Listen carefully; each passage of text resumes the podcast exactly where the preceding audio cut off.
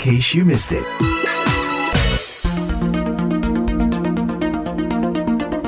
VOA This Morning, in case you missed it, baru-baru ini 142 mahasiswa asal Papua dipulangkan dari berbagai negara.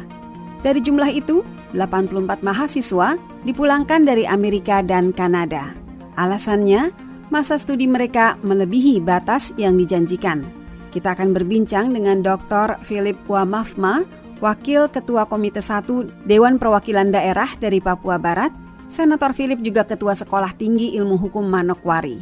Dan dengan Billy Mambrasar, pemuda aktivis Papua yang pekan lalu diwisuda untuk pasca sarjana di Harvard University untuk pembangunan manusia dan ekologi. Saya ke Pak Philip dulu.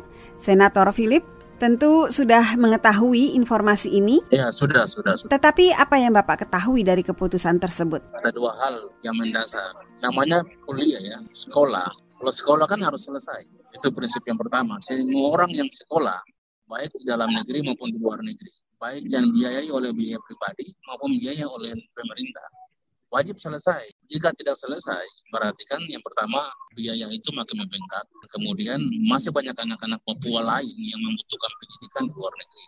Nah, yang kedua, proses seleksinya jangan-jangan salah, harus dievaluasi. Yang kami dengar dari para mahasiswa kan ada yang tidak diberikan dukungan anggaran untuk belanja buku, untuk belanja-belanja uh, kebutuhan sehingga mereka tidak mampu untuk bersaing dengan mahasiswa yang lain. Program pendidikan luar negeri bagi anak-anak Papua pada prinsipnya saya dukung sebagai senator. Kami dukung ini gebrakan sangat baik untuk peningkatan SDM orang Papua. Tetapi kita juga harus akui bahwa ketika kita suruh mereka kuliah di luar negeri, berarti kita harus punya persiapan yang matang sehingga mereka pergi dan pulang berhasil. Nah kalau hari ini kita suruh seratusan orang itu pulang kembali ke Papua dengan kegagalan, saya yakin ini gagal total kita membina pembangunan manusia Papua yang ke depan. Apa salahnya mereka berikan subsidi untuk tambahan waktu dengan komitmen untuk bisa menyelesaikan pendidikan mereka. Kata kunci saya harus evaluasi pendidikan luar negeri, tapi juga kita harus memperkuat pendidikan Papua. Terkait keluhan mahasiswa, mereka bilang justru keterlambatan itu dari pihak Pemda sendiri yang telat kasih uang kuliah, sehingga kuliah mereka terhambat. Yang seperti Bapak sudah sindir tadi, bahwa memang dari Pemprovnya sendiri sepertinya belum siap ya Pak untuk mengirim mahasiswa-mahasiswa dari Papua ini ke luar negeri. Ini kita bicara pendidikan, sementara di daerah itu kan birokrasi pemerintah ada mekanisme yang panjang dalam pembahasan anggaran saya secara pribadi dan sebagai senator, saya lebih sepakat begini. Di rezim otonomi khusus periode kedua, pemerintah daerah dan pemerintah pusat berkewajiban memberikan jaminan pendidikan yang layak bagi putra-putri Papua. Tidak ada alasan, tidak ada anggaran. Menurut saya, seratusan orang yang akan pulang ke Papua karena masalah biaya adalah kesalahan daripada pemerintah dalam mengalokasikan anggaran. Dan ini kesalahan besar dan sebagai senator saya tidak izinkan mereka untuk kembali ke Papua sebelum kembali dengan ijazah. Jangan sekali-sekali pulangkan mereka kembali ke Indonesia. Bila perlu pemerintah pusat mengambil alih sehingga anak-anak ini tidak menjadi masalah politik lagi. Apakah itu bisa dilakukan sesegera mungkin Pak? Karena kan mereka sekarang menunggu. Ada sebagian mahasiswa yang katanya sudah di ujung ini, sisa sedikit lagi. Sangat bisa. Tapi Saya anggarannya dari mana, Pak? Uang kita banyak. Pemerintah daerah punya uang yang sangat banyak. Pemerintah pusat punya duit yang sangat banyak. Hanya masalah 100 orang, jangan kita gagal. Jangan kita mendapatkan citra buruk di dunia internasional hanya karena 100 orang. Lebih baik kita menyelamatkan 100 orang daripada citra buruk Indonesia di mata dunia bahwa tidak mampu merawat dan menjaga 100 orang itu agak sedikit terlambat Bapak karena sebagian sudah dipulangkan. Nah sekarang ini kan ter tergantung keberanian kepala daerah. Kalau saya ya kepala daerah hari ini saya minta bank keluarkan duit untuk bayar mereka. Hutangnya Pemda akan bayar. Kan gampang. Saya hari ini perintahkan CSR Freeport bayar mereka. CSR BP bayar mereka. Tidak susah, itu kewajiban. Ya, sekarang kita ke Kak Billy Mambrasar. Billy ini seperti penyejuk ya dari situasi ini.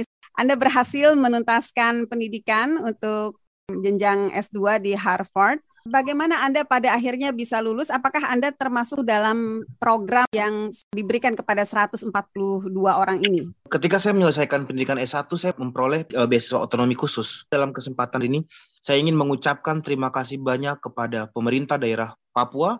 Saat itu satu provinsi saja ya, Provinsi Papua. Dan kami anak-anak putra-putri asli Papua waktu itu diberikan perhatian lebih oleh pemerintah daerah untuk menempuh pendidikan di berbagai perguruan tinggi dan saya salah satu yang masuk ke dalam data list yang disekolahkan. Dan waktu itu ada ribuan anak yang disekolahkan. Kita punya kemampuan yang mumpuni, yang bisa. Tadi kakak Mama sampaikan bahwa program beasiswa ini ada dua hal. Bahan baku, yaitu kita manusia-manusia Papua, maupun sistem. Sistemnya ada dua, sistem infrastruktur pendidikan dasar, dan yang kedua adalah sistem tata kelola beasiswa. Nah, setelah saya selesai pendidikan uh, dengan beasiswa Otsus, saya kembali ke daerah, saya berkontribusi ke pendidikan pengembangan SDM Papua dengan mendirikan Yayasan Kitong Bisa yang memberikan akses pendidikan gratis buat anak-anak Papua.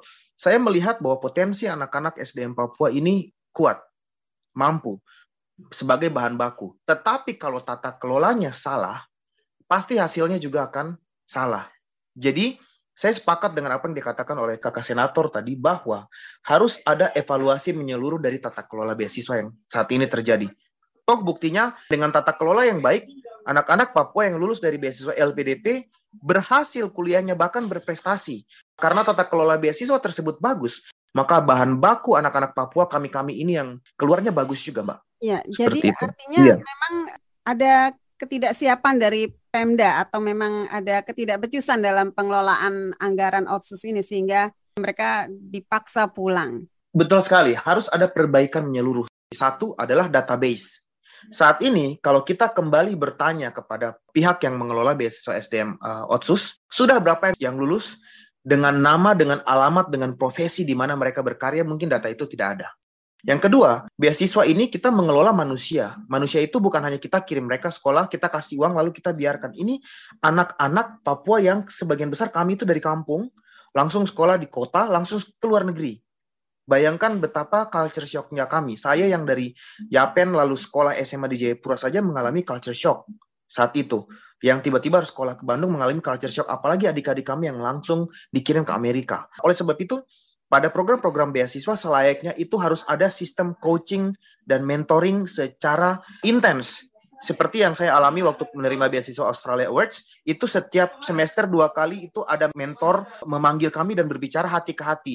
Kalian bermasalah apa, kalian ada kendala apa, itu harus ada. Dan itu saya tidak melihat coaching secara holistik itu disediakan oleh beasiswa BPSDM Otsus. Ketiga, perencanaan pasca program.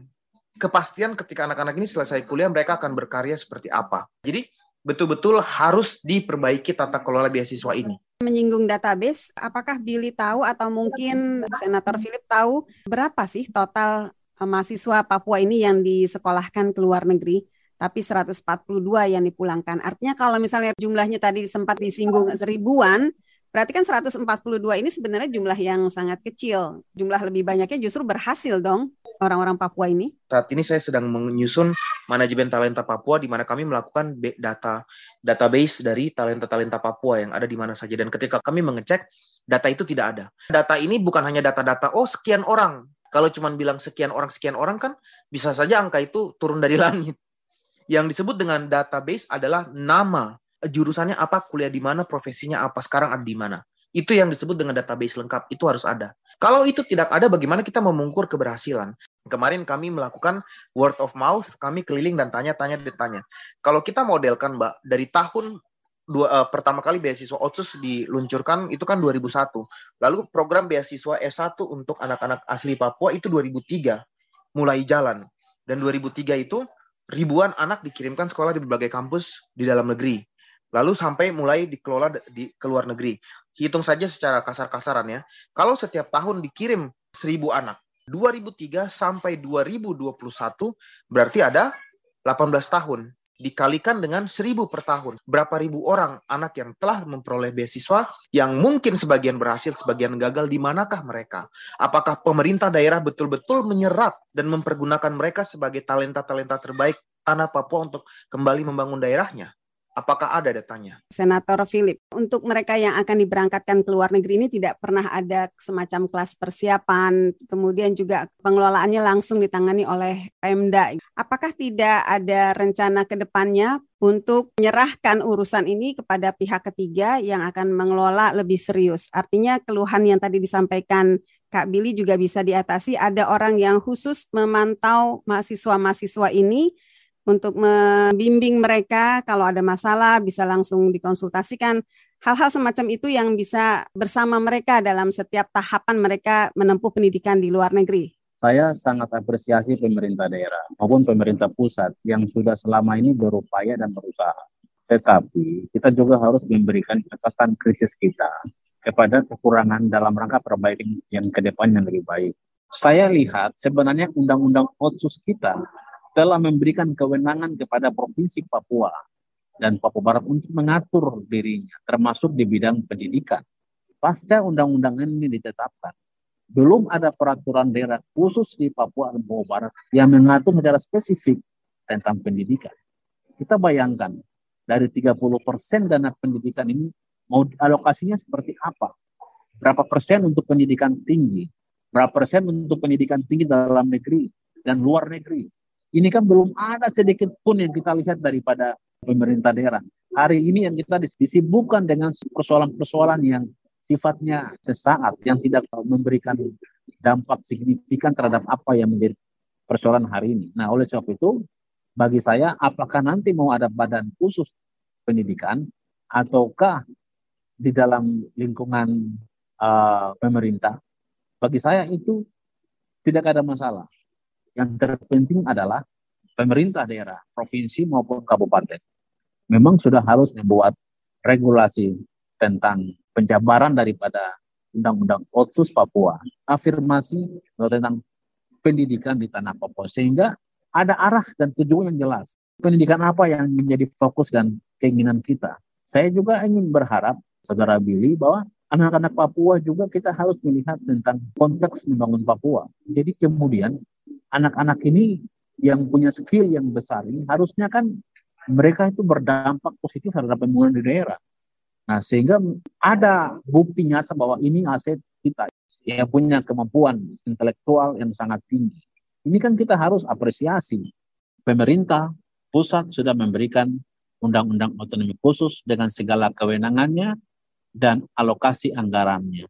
Sekarang giliran kita, giliran DPR Papua giliran menjadi rakyat Papua, giliran gubernur Papua, mari merumuskan kebijakan afirmasi untuk Papua dalam konteks pendidikan. Sehingga sebagai landasan utama untuk kita merumuskan anggaran, alokasi biaya, dan juga untuk distribusi kebijakan lainnya. Sebelum kita akhiri, saya kasih kesempatan untuk Kak Billy menanggapi. Terima kasih. Saya percaya bahwa sumber daya manusia Papua itu bisa, baik yang mau sekolah ke luar negeri baik yang mau sekolah dalam negeri atau baik yang tidak sekolah uh, formal S1 tapi ke vokasi dan ikut berkarya itu terbukti sudah bisa. Yang harus diperbaiki adalah kemampuan pemerintah baik pemerintah daerah maupun pemerintah pusat mengelola semua talenta Papua ini. Satu solusinya harus ada strategi yang tepat yang tadi dibilang oleh kakak senator sebagai membangun dalam konteks Papua. Yang kedua harus ada data paling penting data dan yang ketiga adalah perencanaan pasca kelulusan untuk menggunakan setiap manusia itu dalam rencana pembangunan yang ada. Saya percaya anak-anak Papua itu kalau dikelola dengan baik oleh Pemda, mereka semuanya bisa mengisi kampus-kampus top dunia. Mereka bisa. Saya sudah membuktikan saya bisa dengan segala tantangan. Saya yakin anak-anak Papua itu bisa mengisi. Maka pengelolaannya harus diperbaiki. Terima Betul. kasih atas kesempatannya untuk berbincang-bincang dengan VOA Washington, Senator Philip Buamafma dan Billy Mambrasar. The Voice of America.